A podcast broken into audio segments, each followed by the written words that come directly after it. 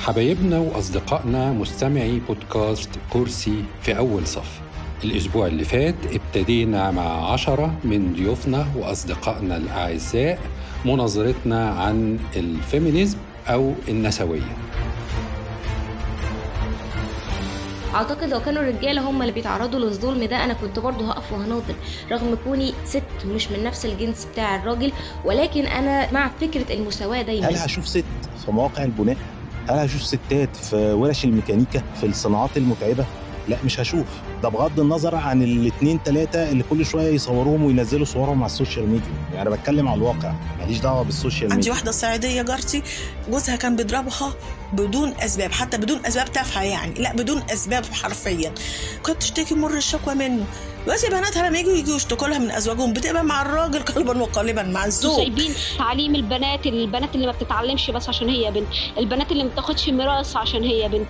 البنات اللي هي بتتختن. البنات اللي هي بتتجوز زواج القاصرات. سايبين كل ده ورايحين تتكلموا في ازاله شعر الرجل والعلاقات مش عارفة إيه والمساكنة والكلام ده كله. لو حصل علاقات مثلا جنسية خارج إطار الزواج بنشوف إن ده بيسيء للست ولكن لا يسيء للراجل رغم إنه دينيا لا هو يسيء للراجل ويسيء للست بس إحنا ما بنحسبهاش للأسف في المجتمعات بتاعتنا بالطريقة أنا شايف. إن نهاية النسوية أو من الآخر النسوية دي هتوصلنا لإيه في الآخر؟ إن هي هتجعل المراه مركز الكون. وإن هي حركة مناصرة للمرأة سواء المرأة مظلومة أو ظالمة بغض النظر عن الجنس الآخر. أنا يمكن أكون حصرت لها على الحقوق إن هي بقت بتشتغل زيها زيه ونفس الراتب لكن فين العدالة؟ لا الطريق ممهد لخروجها لا المواصلات آمنة لا الطريق آمن ولا حتى رجوعها للبيت أصبح فيه إن هي مثلا بترتاح. لا هي مشكلة قوانين وضعية تمت بسبب الحركات ديت هي اللي عملت مشاكل للمرأة ومحاكم مصر مليانة ويمكن نسبة الطلاقات كلكم عارفينها وكلكم دكاترة وعلماء كبار وشوفوا الإحصائيات بتاعة الطلاق في مصر بقت عاملة إزاي ويمكن في المجتمع العربي عندنا كله. قوانين كتير جدا في صف المرأة ولكن المشكلة في تطبيق القوانين سواء اللي بيقوموا بالتطبيق دول الهيئات المختلفة اللي عندنا مثلا الأفراد أو الهيئات اللي بتنفذ القوانين للأسف بيبقى فيه تراخي لما بتيجي لحقوق المرأة. من الأعراف والتقاليد المتبعة في زمن وعصر ومكان الفقيه الذي يعني يفتي بهذه الأحكام أو يقر بها.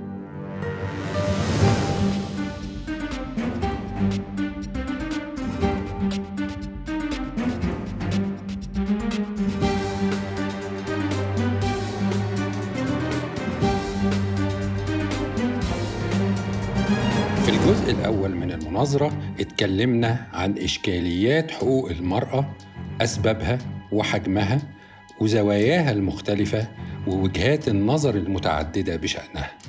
النهاردة هنختم المناظرة بحلول الإشكاليات دي. أسئلة وإجابات مباشرة عن الحلول. يلا بينا يلا بينا.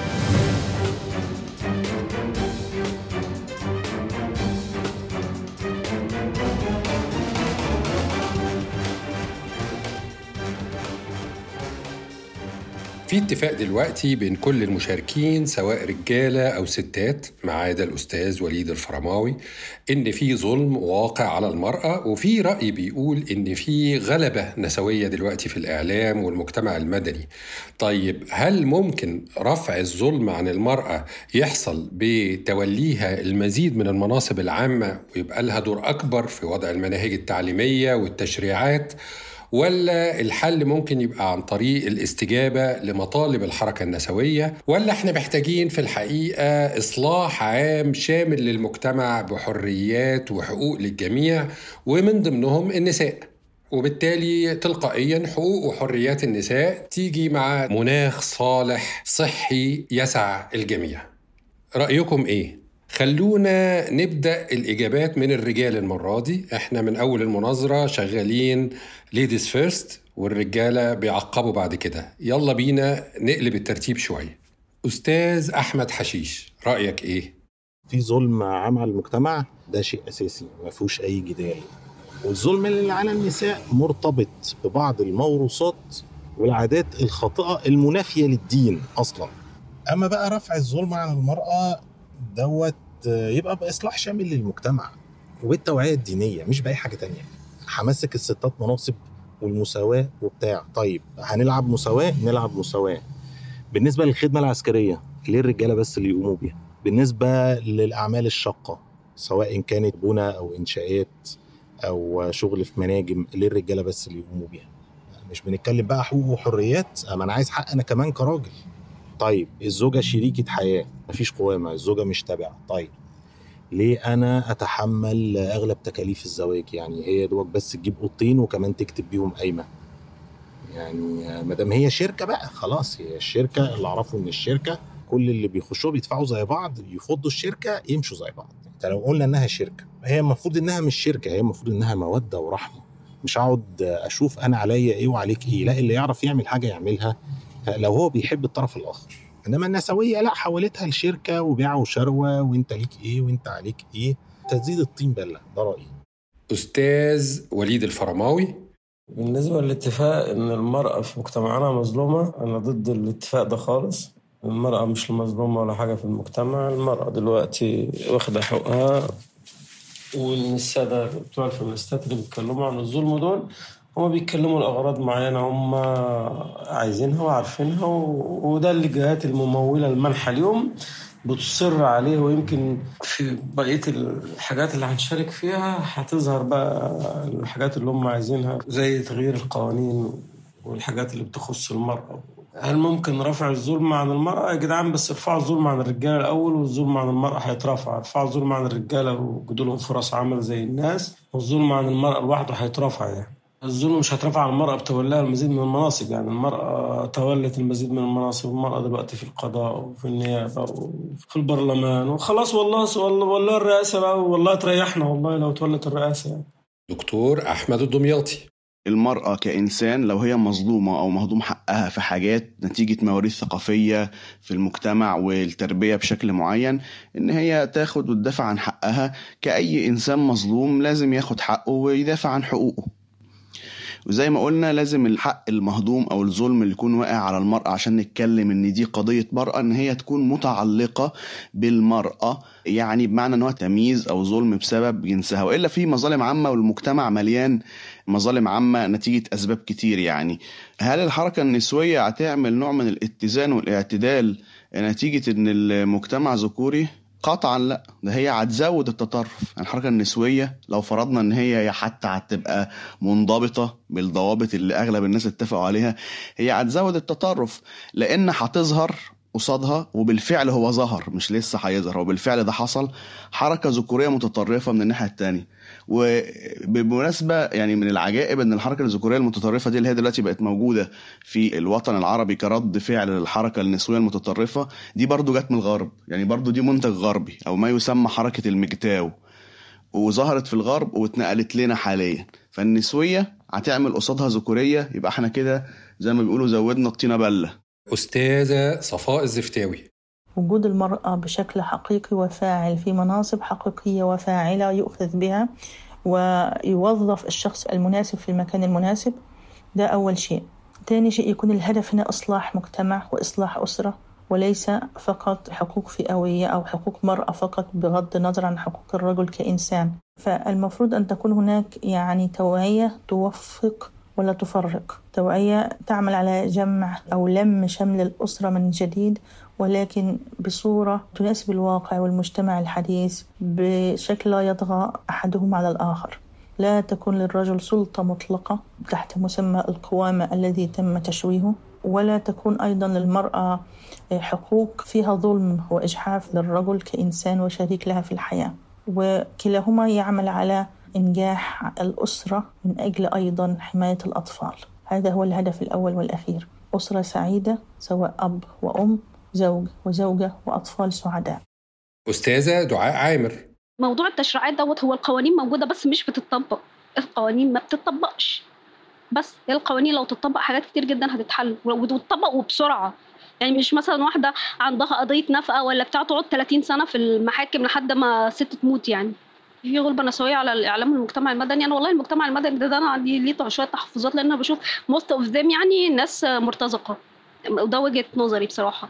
آه، لأن أنا اتعاملت مع ناس زي كده. فبشوفهم إن هم بيعملوا مكاسب مادية. يعني ما بشوفش إن هم بياخدوا حق ستات الستات الغلابة بقى الستات هم بجد يعني. كلها بتبقى انتصارات ليهم هم لشغلهم هم. وحتى اللي بيعملوا حاجات زي كده باسم مثلا المؤسسات الفلانية والمنظمات الفلانية والبتاع بتبقى كلها برضو أغلبها بتبقى مواضيع ربحية. وده من وجهة نظري أنا دعاء عامر.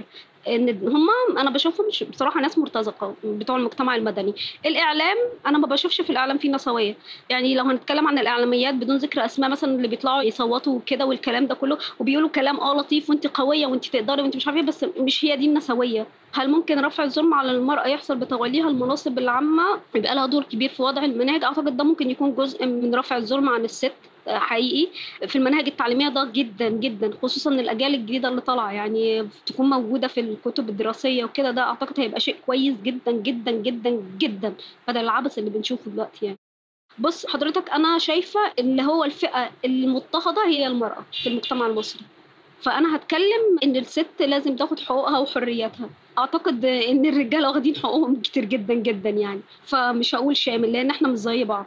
الرجالة كلكم واخدين حقوقكم وبتعرفوا أبسط حقوقك أنت اللي أنا ما أعرفش أعملها أنت بتعملها. فأنا هتكلم لا إن إحنا يبقى في استجابة لمطالب الحركة النسوية بس اللي هو يبقى في حركة نسوية بجد أصلا يعني. دكتورة شريفة شرف. طبعا في ظلم للإنسان المصري في كل المجالات عامة راجل أو ست ولكن المرأة معرضة للظلم أكتر لأنها مش بس مظلومة كحالة عامة لكن بتتظلم من الأب من الأخ من الزوج. وبتتعرض لعنف أسري لمشاكل المرأة المعيلة والحاجات اللي اتكلمنا فيها دي كلها. وده طبعا نتيجة للموروثات والتربية وكل حاجة موجودة في المجتمع.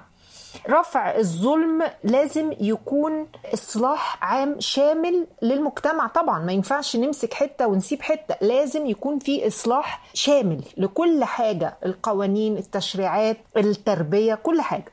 أستاذة منى عيسى. طبعا المرأة في مجتمعنا مظلومة ومظلومة جدا وأنا مش شايفة في ظلم أصلا واقع على الرجل عشان تبقى المرأة جزء من ظلم يعم الرجل والنساء. أكيد هيمنه أي فصيل على السلطة بدون رقابة حقيقية بيعطيه صلاحيات مطلقة وزي ما بيقولوا الصلاحيات المطلقة مفسدة.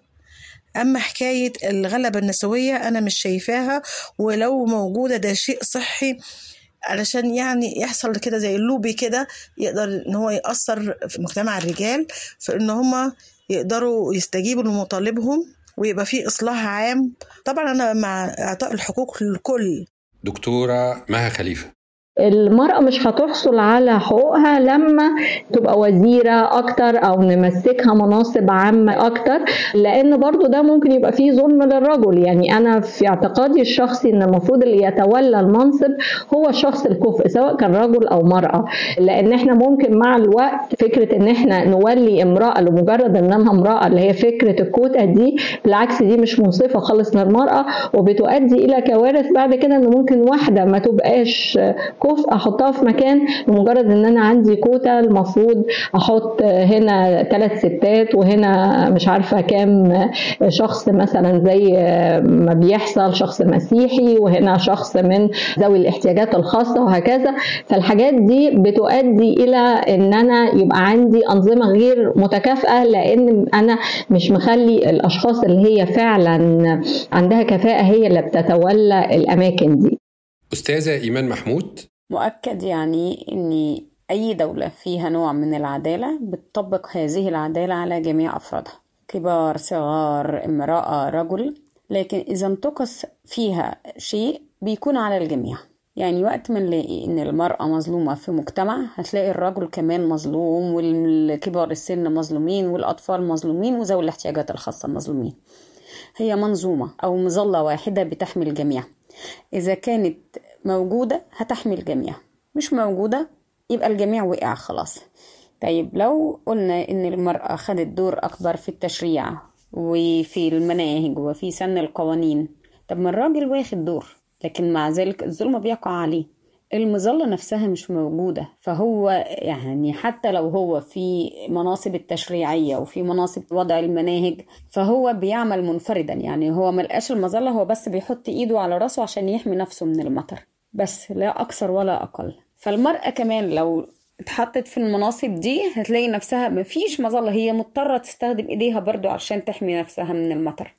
فلازم نقول إن إحنا عشان نحقق نوع من العدالة والإنصاف لكل أفراد وفئات المجتمع لازم يكون في عدالة كاملة في المجتمع وكل حد عارف حقوقه وعارف واجباته وبيقدر إن هو يقدمها بشكل يتسق مع المجتمع اللي بيعيش فيه.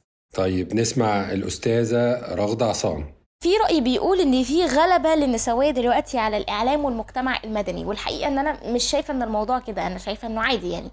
الموضوع بس بقى إن إحنا نوعا ما بقى لينا القدرة على إن إحنا نكون موجودين في الأماكن اللي ما كناش متعودين إن إحنا نشوف فيها ستات.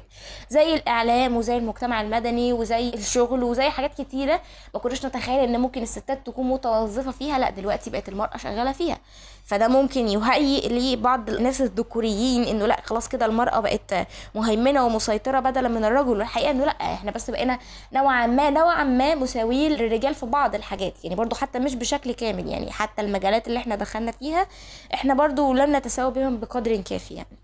وعشان نرفع الظلم عن المرأة مش مسألة إن إحنا بس نحطها يعني ليها السلطة إن هي تضع المناهج التعليمية أو إن هي يكون ليها دور في التشريعات ومجرد بس الاستجابة لبعض مطالب النسوية لأنه مش دي المطالب الوحيدة. زي ما قلنا المطالب الأساسية هي المساواة في كافة المجالات. فمنجيش ناخد مجالين اتنين ونقول خلاص معلش هما النساء عاوزين دول فيلا خلاص هنسويكم بالرجالة فيهم وخلاص على كده. لا هو الفكرة مش كده. الفكرة في مبدأ المساواة ذات نفسه فكرة مطروحة من أفكار النسوية مش بس في المجال الخاص بالتشريع والمناهج التعليمية.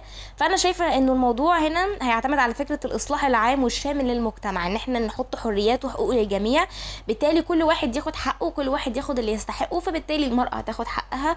والرجل المظلوم بسبب أفكار الذكورية لأن زي ما قلنا هي مرض متفشي وبيصيب به الجميع برضه هياخد العديد من حقوقه كده يبقى إحنا سوينا في يعني أطراف المجتمع كلهم.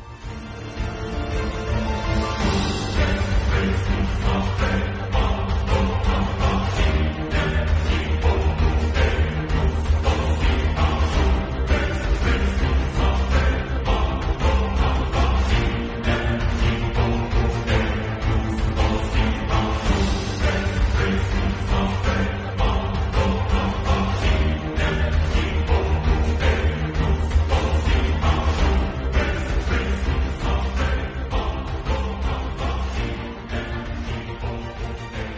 طيب برضو في اتفاق بين المشاركين والمرة دي معاهم بقى كمان الأستاذ وليد الفرماوي إن محدش عايز يخرج عن الدين وإن المطلوب من النسوية في مجتمعاتنا الاتساق مع الدين.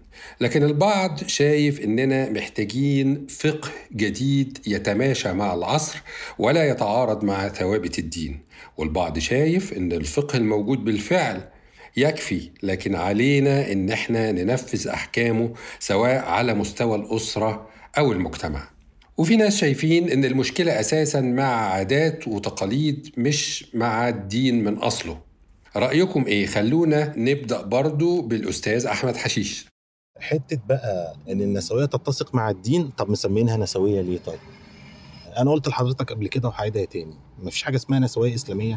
ولا اشتراكيه اسلاميه ولا ليبراليه اسلاميه كل ده كلام فارغ. زي أيام جمال عبد الناصر اشتراكية إسلامية اشتراكية متسقة مع الدين. كلام في طب خلاص مسمينها اشتراكية ليه طيب؟ طيب يا أستاذ وليد الفرماوي تجاوب إزاي على السؤال ده؟ والله موضوع الخروج عن الدين ده أنا شايف إن الاتفاق ده اتفاق كويس اتفاق حميم يعني. محدش فعلا عايز يخرج عن الدين في العيشة ولا في المعاملة. كلنا هنرتاح أصلا لو اتعاملنا بالدين يعني. دكتور أحمد الدمياطي تحب تقول إيه؟ فتكييف الحركة النسوية إن إحنا نقدر نكيفها بشكل معين أو نعمل لها كاستمايزيشن على القيم بتاعتنا وعاداتنا وعلى الدين الإسلامي أو الشرائع السماوية عموما أنا شايف ده تفكير سحري وكأننا بنقول إن إحنا ممكن نحول البحر المالح لمية عذبة وده عمره ما هيحصل. وعندنا وأحد المشاركات ذكرت كده نموذج تونس. نموذج تونس خير دليل وخير مثال. هقول شوية أرقام وإحصائيات هي بتتحدث عن نفسها بدون تعليق. وهبتدي بتونس. تونس نسبة العنوسة فيها تتعدى الثمانين بالمية. ونسبة الرجال اللي أقاموا علاقة جنسية خارج الزواج 80% ونسبة النساء اللي أقاموا علاقة جنسية خارج الزواج 50% ودي دراسة تمت في تونس اسمها جنسانية الرجال التونسيين. ولقت كمان إن 84% من الرجال التونسيين بيرفضوا الزواج بامرأة لها تجارب جنسية سابقة يعني دخلنا في دايرة مفرغة. ولذلك الستات بتلجأ لعمليات استرجاع أو ترقيع غشاء البكارة وتونس بتعد من أكتر الدول في العالم اللي فيها العمليات ديت. ده أحد منتجات النسوية أهو يعني كواقع عملي. نسبة ممارسة الجنس خارج الزواج في مصر طبقا للمسح القومي للنشء والشباب وده 12 عالميا وتعمل بالمساعدة مع منظمات عالمية حوالي 20% والدراسة دي لما جت تتعمل وحاولوا ياخدوا عينة عشوائية ممثلة عشان يعملوا عليها دراسة من جهاز التعبئة العامة والإحصاء رفض جهاز التعبئة العامة والإحصاء إجراء الدراسة ولكن هم أجروها واتنشرت في الآخر في التقرير النهائي واتنشرت دوليا. نسبة ممارسة الجنس في مصر خارج الزواج ده في 2011 كانت 20% أستاذة منى عيسى شايفة إيه؟ طبعا أنا مع الاتساق مع الدين في موضوع حرية المرأة وضد الفقه الجديد إلا لو ليه سند في القرآن والسنة أو من السلف الصالح. أستاذة إيمان محمود. أنا شايفة إن أي حركة تخرج عن مظلة القيم المجتمعية اللي تربينا عليها أو تخرج عن الدين هي حركة مش هيقبلها المجتمع. وإحنا عايزين نخاطب مجتمع علشان يدي المرأة حقوقها. تمام؟ ويدي الطفل والراجل وذوي الاحتياجات والكبير. فلما نيجي نطالبه مش لازم ننصدم بالدين أو بالقيم أو بالمجتمعات اللي بنعيش عليها يعني. علشان ما يبقاش الوضع خارج عن سيطرتنا. لازم يكون في قيم ثابتة وحدود ثابتة إحنا بنقدر إن إحنا نتحرك فيها. وحقيقة لو فكرنا هل إن الدين منصف للمرأة هنلاقي فعلا الدين منصف للمرأة جدا. يعني لو أخدنا منه وطبقنا هيكون أحسن كتير ما إن إحنا نبتكر أشياء يعني ربنا اللي خلقنا وهو بينا أعلم يعني. فأكيد لما حط لنا حقوق هو حط الحقوق اللي هو عالم إن إحنا نقدر لو أخدناها ومارسناها ما يحصلش ضرر للآخرين وفي نفس الوقت تريحنا نفسيا وجسديا واجتماعيا ومن كل الجوانب. دكتورة مها خليفة طبعا أنا زي ما قلت قبل كده إن أنا ما بحبش أخرج على الدين والدين في المطلق بيتسق مع حرية المرأة أو الرجل والعدالة بين الاثنين وكل واحد ليه دور وكل واحد ليه حقوق وواجبات. وإحنا بس لو طبقنا اللي موجود ده أعتقد إن يعني يا ريت نطبق اللي موجود في الدين وفي الفقه حتى الفقه القديم. يعني مش لازم حتى نجيب يبقى في فقه جديد يتماشى مع العصر لأن حتى في الفقه القديم لما نبص عليه ونبص اللي كان المسلمين الأوائل شغالين بيه نلاقي حاجات كتير تنفع جدا في عصرنا دي. موافقة يا أستاذة دعاء؟ هو إيه الخروج عن الدين لما أقول إن أنا عايزة حقي إن أنا أمشي في الشارع براحتي؟ إن أنا يبقى ليا حقي إن أنا آخد حقي بالقوانين والقوانين تتطبق بسرعة. إن أنا يبقى حقي في إن أنا آخد مثلا ميراثي. في مثلا مجتمعات ما بتورثش أصلا للستات في محافظات معينة وفي ثقافات يعني معينة في مصر. ما بتورثش الستات أصلا. ده أعتقد الدين ده ما بيرضاش بيه. بس فإيه الخروج عن الدين في كده؟ النسويه ملهاش علاقة بالخروج عن الدين خالص نهائي. ونفسي والله المجتمع يستوعب ده. عشان لما المجتمع يبتدي يستوعب ده في حاجات كتير جدا هتتحل والله من غير ولا الخناق ولا الزعيق ولا البلبلة اللي بتحصل بمجرد ما يتقال كلمة نسوية كده. بس بس هي الفكرة أنا برضو هقول إن هي المشكلة كلها في البداية. اللي جم لما اتكلموا عن الحركة النسوية اتكلموا في حاجات يعني غريبة. قبل ما نختم بالأستاذة صفاء الزفتاوي أحب أسمع رأي الدكتورة شريفة شرف. طبعا في اتفاق إن ما حدش يخرج عن الدين بس المشكلة إن إحنا الدين نفسه في اختلاف عليه لأن إحنا ملتزمين أو الناس بتطالبنا بالالتزام بتفسيرات للقرآن الكريم موضوعة من 1400 سنة وأثبتت فشلها بدليل حال الأمة الإسلامية واستسلامها للوضع المؤسف اللي هي فيه. بدليل إن آه إذا كنا كنا متقدمين شوية في العلوم وكده لكن كل النهضة جت من الغرب للأسف الشديد وإحنا أمة اقرأ بدليل تفشي الأمية في المجتمعات الإسلامية بصورة غير طبيعية ومش عارفين نحاربها أصلا. ففي مشكلة في مشكلة أساسية أنا في رأيي في التفسيرات الدينية اللي مخلية الإنسان المسلم مستسلم كده وما بيحاولش أصلا إن هو يحسن ظروفه. فطبعا أنا ضد إن إحنا نخرج عن الدين بس في نفس الوقت لازم يحصل تغيير في النظرة للدين أصلا. نيجي بقى للأستاذة صفاء الزفتاوي. زي ما حضرتك تفضلتي في الحلقة من شوية وضح لنا إن ليكي في مسألة الفقه دي نظرة متعمقة وكتباها في مقالات جديرة بالتأمل. ده الوقت اللي جه إن حضرتك تشرحيها لنا بشيء من التفصيل. الأديان في منطقة الشرق الأوسط أو في منطقة العالم الإسلامي بصفة خاصة لها أهمية كبرى جدا سواء الدين الإسلامي أو المسيحي. أو بعض الأديان الأخرى الإنسان في هذه المجتمعات يعني يهتم كثيرا ومرتبط كثيرا بالدين. ولا يمكن فصل أي أفكار جديدة إصلاحية أو حقوقية عن الدين وعن العادات وعن التقاليد والأعراف للإنسان لأن كما قلنا ليست كلها سيئة ولا مضرة. المطلوب فقط هو إعادة قراءة إعادة فهم إعادة فلترة إعادة قراءة الدين بصورة جديدة. لا نقول تغيير الدين نقول قراءة. إعادة تفسير بعض الأمور التي نرى أنها غير منطقية ربما تم تفسيرها بشكل غير منطقي في الماضي مثلا. نظرا لنقص علوم معينة أو أشياء كانت في واقع بعض المفسرين أو الفقهاء. قلنا قبل ذلك أن الكثير من الأحكام الفقهية كانت ترتبط بالعرف والعادات والتقاليد في عصر الفقيه. فلا يمكن أن نطبق أحكاما فقهية قيلت في عصر ما في مكان ما على كل مكان وزمان. الدين في أسسه ومقاصده وأهدافه العليا صالح لكل مكان وزمان. أنا أتحدث الآن عن الدين الإسلامي وهذا ينطبق على كل قوم وعلى أديانهم. هم يرون أن الأسس والأصول الدينية التي يقوم عليها الدين صالحة وكل الأديان بدون استثناء من الناحية الأخلاقية. هناك أهداف أخلاقية وسامية عليا بغض النظر عن العقائد. نعم نحتاج إلى فقه جديد في بعض الأحكام الفقهية التي تناسب الواقع. وأظن أن الأزهر الشريف والمؤسسات الدينية الرسمية تقوم بهذا العمل ولكن ربما ليس معلنا بشكل أكبر لعامة الناس. بعض الأشياء والدراسات والأبحاث التي تجرى ورسائل الدكتوراه والماجستير التي تطرح وللأسف لا تطرح على العامة. يعني المفروض تكون هناك ثقافة دينية جديدة تناسب الواقع. وما نسميه فقه الواقع لأن الإنسان عندما يتطور في المجتمع يتطور في نظم الحياة يحتاج إلى إعادة القراءة مرة أخرى وإعادة الفهم مرة أخرى. وهذا هو المطلوب وينطبق هذا أيضا على الدين المسيحي لأن هناك الكثير من الأحكام الكنسية ونرى ذلك عند الكثير من النساء مثلا لديها مشكلات كثيرة. بسبب أحكام معينة تخص الأسرة والطلاق يجب إعادة النظر فيها من خلال الجهات المختصة.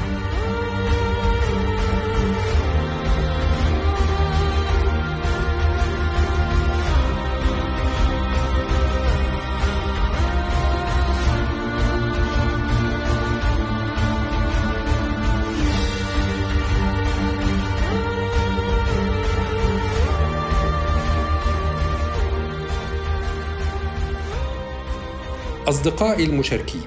طيب اسمحوا لنا نختم المناظرة المهمة دي بسؤال حاسم. لو كل واحد فيكم صحي الصبح ولقى إن في إيده يعمل تغيير جذري للأفضل سواء على مستوى الأسرة أو مستوى المجتمع أو مستوى الدولة. قولوا لي على ثلاث إجراءات أو ثلاث قرارات. ثلاثة بس. ثلاث إجراءات أو قرارات هتاخدوهم لحل الإشكالية. نبدأ بالدكتورة شريفة شرف تقولي إيه هنا؟ أول حاجة إعادة تفسير القرآن الكريم مرة أخرى محاربة الأمية ونشر الثقافة الإنسانية المحترمة في المدارس وبين الطلبة وثالث إجراء هو تطبيق القانون على الجميع بقوة وبسرعة أستاذة دعاء عامر تحبي تختمي تقولي إيه؟ أول حاجة أنا بالنسبة لي القوانين تطبق المناهج التعليمية يكون فيها وعي تتعمل حملات توعية للطلبة سواء في المدارس أو في الجامعات. دول الحاجتين الأساسيتين. وفي الإعلام برضو لازم يكون ليه دور. ثالث حاجة نفتح مساحات أكبر للناس إن هي تتكلم. وخصوصا الستات إن هي تتكلم. ننزل الشارع كده للناس اللي هي الستات العادية. الستات العادية جدا اللي بتنزل الصبح في شغلها موظفة في الحكومة ولا بتنزل مثلا تبيع خضار ولا مش عارف إيه ننزل نتكلم معاهم نشوفهم نسمعهم نسمع إيه مشاكلهم. بس ونقرب من الناس أكتر. ولو أنا في إيدي تغيير جذري أنا هعمل الثلاث حاجات دول. دكتور أحمد الدمياطي تجاوب على السؤال ده إزاي؟ وأنا أول حاجة أعمل وزارة مختصة بالأسرة. تكون وزارة مختصة بالأسرة. ثلاث محاور كبيرة جدا. تغيير مناهج التعليم وهركز كمان على مناهج التعليم في كليات زي كلية الطب عشان الاهتمام بصحة المرأة والطفلة.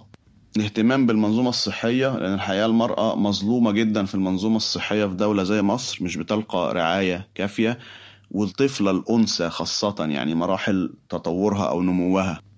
هحارب الموروثات الثقافية السيئة والمتعارضة مع الدين واللي هي أصبحت دين في حد ذاتها عن طريق التعليم وكمان استخدام القوة الناعمة. دي حاجة مهمة جدا. قوة الإعلام قوة جبارة. فبدل ما نستخدمها في قضايا إثارية نستخدمها في تصحيح مفاهيم عند الناس بشكل حقيقي.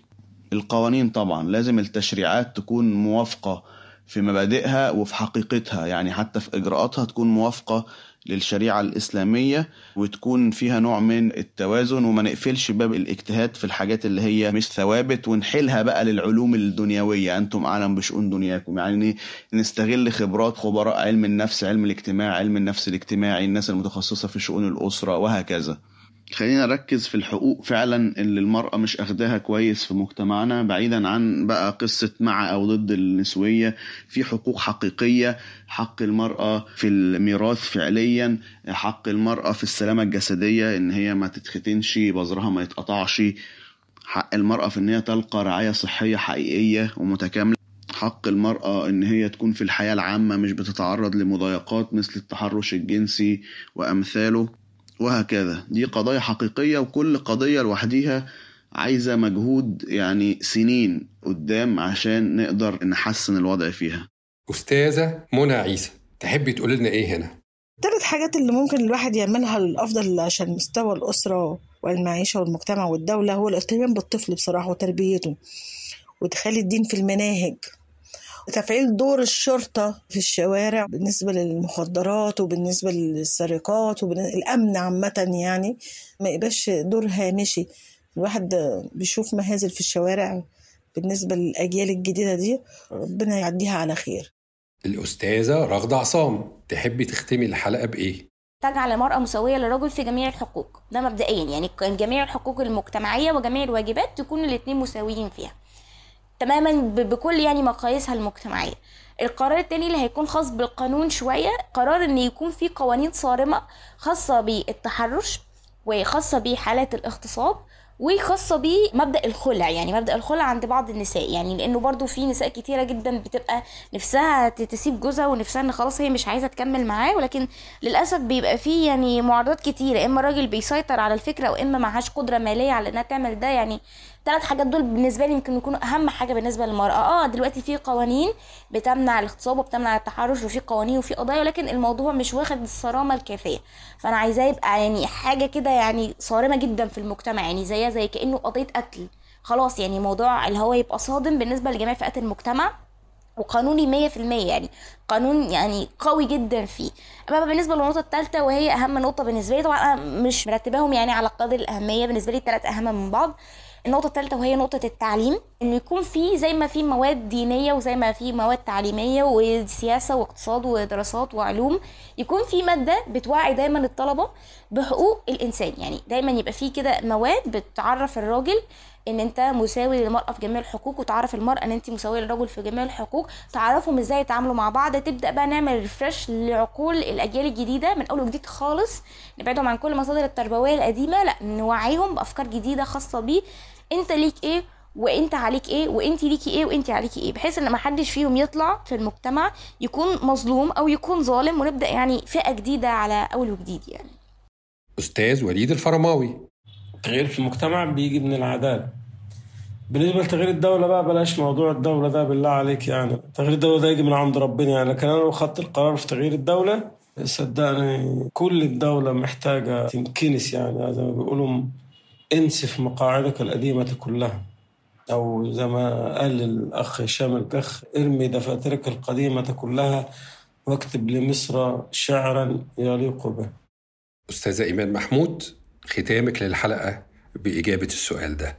أنا شوية حالمة فأنا هقول إن الثلاث إجراءات اللي هاخدهم أي أم بتعول أطفال في سن السنوات الأولى مش هقول خمس ولا ثلاث سنين هو لحد ما سلموا المراهقة كده لحد سن 12 سنة أنا هقعدها من الشغل وهأهلها تربويا وعلميا واجتماعيا ونفسيا تمام؟ وهديها راتبها كل شهر علشان بس تربيه للجيل اللي جاي ده. إحنا عندنا أزمة كبيرة كبيرة كبيرة في التربية وإذا دلوقتي بنبحث عن حقوق المرأة شوية وهنبحث عن حقوق الرجل وحقوق الطفل وكل حاجة لأن كل ما الأجيال الجديدة طالعة وهي مش فاهمة أي حاجة عن الحقوق ولا عن الواجبات فهنلاقي انتكاسة بتحصل أكتر من اللي إحنا فيها يعني. التشريع التاني اللي ممكن آخده إني أحط قوانين. القوانين هي أمر ملزم بصراحة. يعني أنت في بلد ما ما تقدرش ترمي عقب سجارة لأن أنت عارف إن القوانين هحاسبك في بلد تانية أنت ممكن ترمي كل حاجة في الأرض يعني لأن أنت عارف إن محدش هيحاسبك. ف لحد ما نقدر إن إحنا نطلع جيل متربي صح وعارف يعني إيه حقوق ويعني إيه واجبات وعارف إزاي يقدر يعامل المرأة وإزاي يقدر يعامل الرجل وإزاي يقدر يعامل الطفل وإزاي يقدر يعامل الكبير وإزاي يقدر يعامل المعاق كمان لازم يكون في قوانين هي اللي تلزمهم وتجبرهم على إن هم يعملوا ده. فهشرع قوانين كتير تدي حقوق حقيقية للمرأة. وللرجل وللطفل ولكبار السن والمعاقين. تالت إجراء هوقف المد الإعلامي اللي دايما بيحط المرأة تحت ضغط واللي بيحط الإنسان في مصر تحت ضغط وهستبدله ببرامج أساسا تستهدف زرع القيم والتقاليد والدين بشكل صحيح وفي نفس الوقت يعني تكون وتيرة هادئة تقدر إن هي تصلح نفسيات النساء. مفيش ست مضغوطة ومكتئبة وتعيش في كرب وتعيش في قلق وتوتر دائم. هتقدر إن هي تطالب بحقوقها ولا هتقدر حتى إن هي تدي الآخرين حقوقهم. أستاذ أحمد حشيش. أول إجراء إصلاح قانون الخلع وجعله متوافق مع الشريعة الإسلامية. ده أول إجراء. تاني إجراء عمل صندوق معاشات خاص بالأرامل وأي ست ملهاش عائل ولو ليها عائل يتم إلزامه بالقانون إنه يعولها العائل ده مش مش لازم بس يكون زوج لأن طبعا في ظاهرة أزواج أنطاع موجودة أنا يعني مش بنكرها. مش لازم يكون زوج مش أي راجل في عيلتها مسؤول عنها. أما الإجراء الأخير هو تسهيل الزواج على الشباب وتيسيره. يعني يمكن يهيأ للبعض إن أنا كده خرجت بره الموضوع لأ أنا كده ما خرجتش بره الموضوع. ونسمع الدكتورة مها خليفة. هي بس إحنا عايزين نعيد قراءة الفقه من أول وجديد عايزين نحدث في طريقة التربية والموروثات الثقافية اللي هي عايزة فعلا تتنسف نسف. وأعتقد لو حصل الحاجات دي مع مناهج التعليم اللي فعلا يبقى فيها مشاركة الرجل والمرأة والعدالة بينهم وكل الحاجات دي لما تبقى موجودة أعتقد إن هو خلال مثلا 10 20 سنة يبقى فعلا كل الفئات الموجودة في المجتمع متعايشة ب يعني كل واحد فيهم بياخد حقوقه كاملة وبيؤدي واجباته وما يبقاش فيه بقى لا مطالبة بطريقة يعني مبالغ فيها بحقوق المرأة أو حقوق الرجل أو حقوق أي فئة كانت يعني. وأخيرا الأستاذة صفاء الزفتاوي. أول حاجة هعملها هي الاهتمام بالتعليم ونقل التعليم ووضع ميزانية التعليم رقم واحد في الدولة.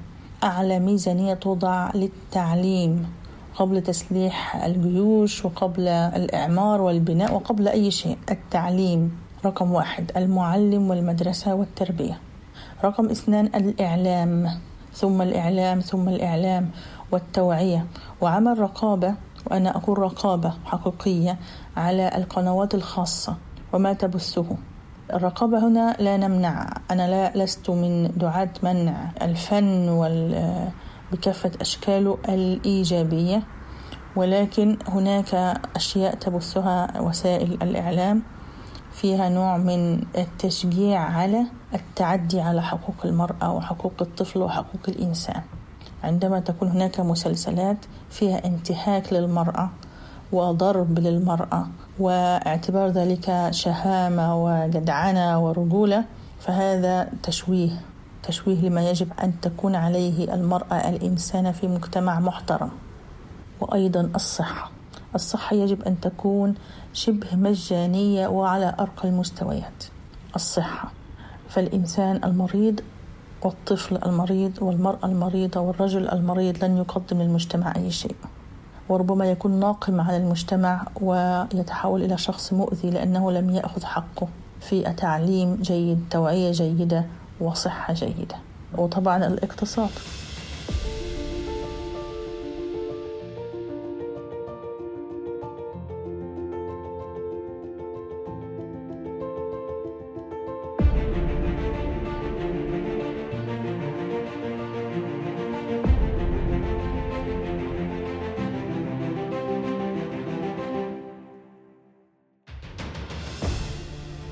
أصدقاء البودكاست الأعزاء كان معانا في المناظرة دي عشرة مننا رجال ونساء شبهنا بدرجات مختلفة.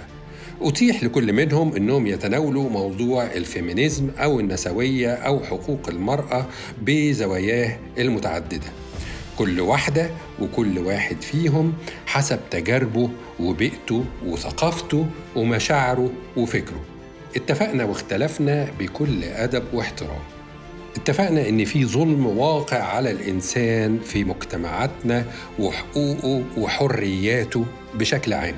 والأغلبية اتفقت إنه بالإضافة لده في ظلم وانتهاك إضافي كبير جدا بتعاني منه النساء تحديدا. الستات اتفقنا إن الظلم ده ناتج عن هيمنة ذكورية وإن ده يستدعي في المقابل حركة نسوية لتصحيحه وإصلاحه. الرجالة كانوا كلهم ضد الحركة النسوية من حيث المبدأ والشكل والمضمون سواء لأنها مستوردة وغريبة عن مجتمعاتنا أو لأن فيها شطحات مناقضة للدين أو نتيجة شكوك غير خافيه في دوافعها الأصلية والهدف منها. الستات كمان كانوا ضد أي شطحات للنسويات خارجة عن الدين. وعايزين حركة نسوية متوافقة مع الدين ومتسقة معاه. وفي اتهامات حتى من النساء نفسهم لقادة الحركة النسوية اللي متصدرين الساحة الإعلامية والمجتمع المدني بأنهن لا يمثلن الحركة النسوية كما ينبغي أن تكون. سواء بقى بسبب إنهم بيتربحوا من جهات معينة أو لهم مصالح خاصة أو لأن ما عندهمش أولويات منضبطة لحقوق المرأة. اتفقنا إن إشكالية حقوق المرأة في الأساس إشكالية موروثات وتربية مش مشكلة تشريعات وقوانين. وإن كانت الموروثات والتربية في حد ذاتها بهيمنتها الذكورية بتعوق تطبيق القوانين لإنصاف المرأة. حتى لو القوانين دي كانت في أصلها منصفة. اتفقنا أن دور أكبر للنساء في قيادة المجتمع هيساعد على إنصاف المرأة لكن ده مش هيحصل بكوتة للنساء ولا مجرد أدوار إدارية شكلية. حصل خلاف شوية في الكلام في الجانب الفقهي الديني للمسألة. البعض شايف إن الفقه الإسلامي بصورته الحالية كافية جدا لإنصاف المرأة بس يتنفذ اللي فيه. والبعض شايف إن الفقه محتاج تجديد ومحتاج إعادة قراءة وإعادة تفسير ومراعاة لتغيرات الزمان والمكان اللي اتطور فيهم الإنسان عن الوقت اللي اتحطت فيه اجتهادات فقهية كانت وقتها مناسبة لأعراف زمنها ومكانها. ولم تعد صالحة الآن. بنتكلم طبعا عن الجانب البشري للأحكام دي ولا نتحدث عن الأصل الإلهي المقدس القطعي في القرآن والسنة وهو صالح لكل زمان ومكان. ختمنا المناظرة بثلاث قرارات أو إجراءات أقرها كل واحد من المشاركين لحل الإشكالية. نقدر نعتبرها التوصيات النهائية للمناظرة وهي على فكرة اقتراحات قيمة وثرية ومهمة جدا. أتمنى إنكم تسمعوها تاني. اقتراحات في القوانين والتربية والتعليم والإعلام وغيرها.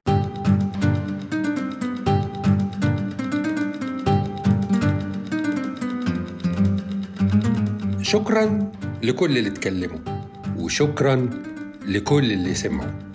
وربنا يحفظ لنا ألسنتنا وودنا ونفضل نتكلم بحرية والأهم نسمع بعقولنا وقلوبنا.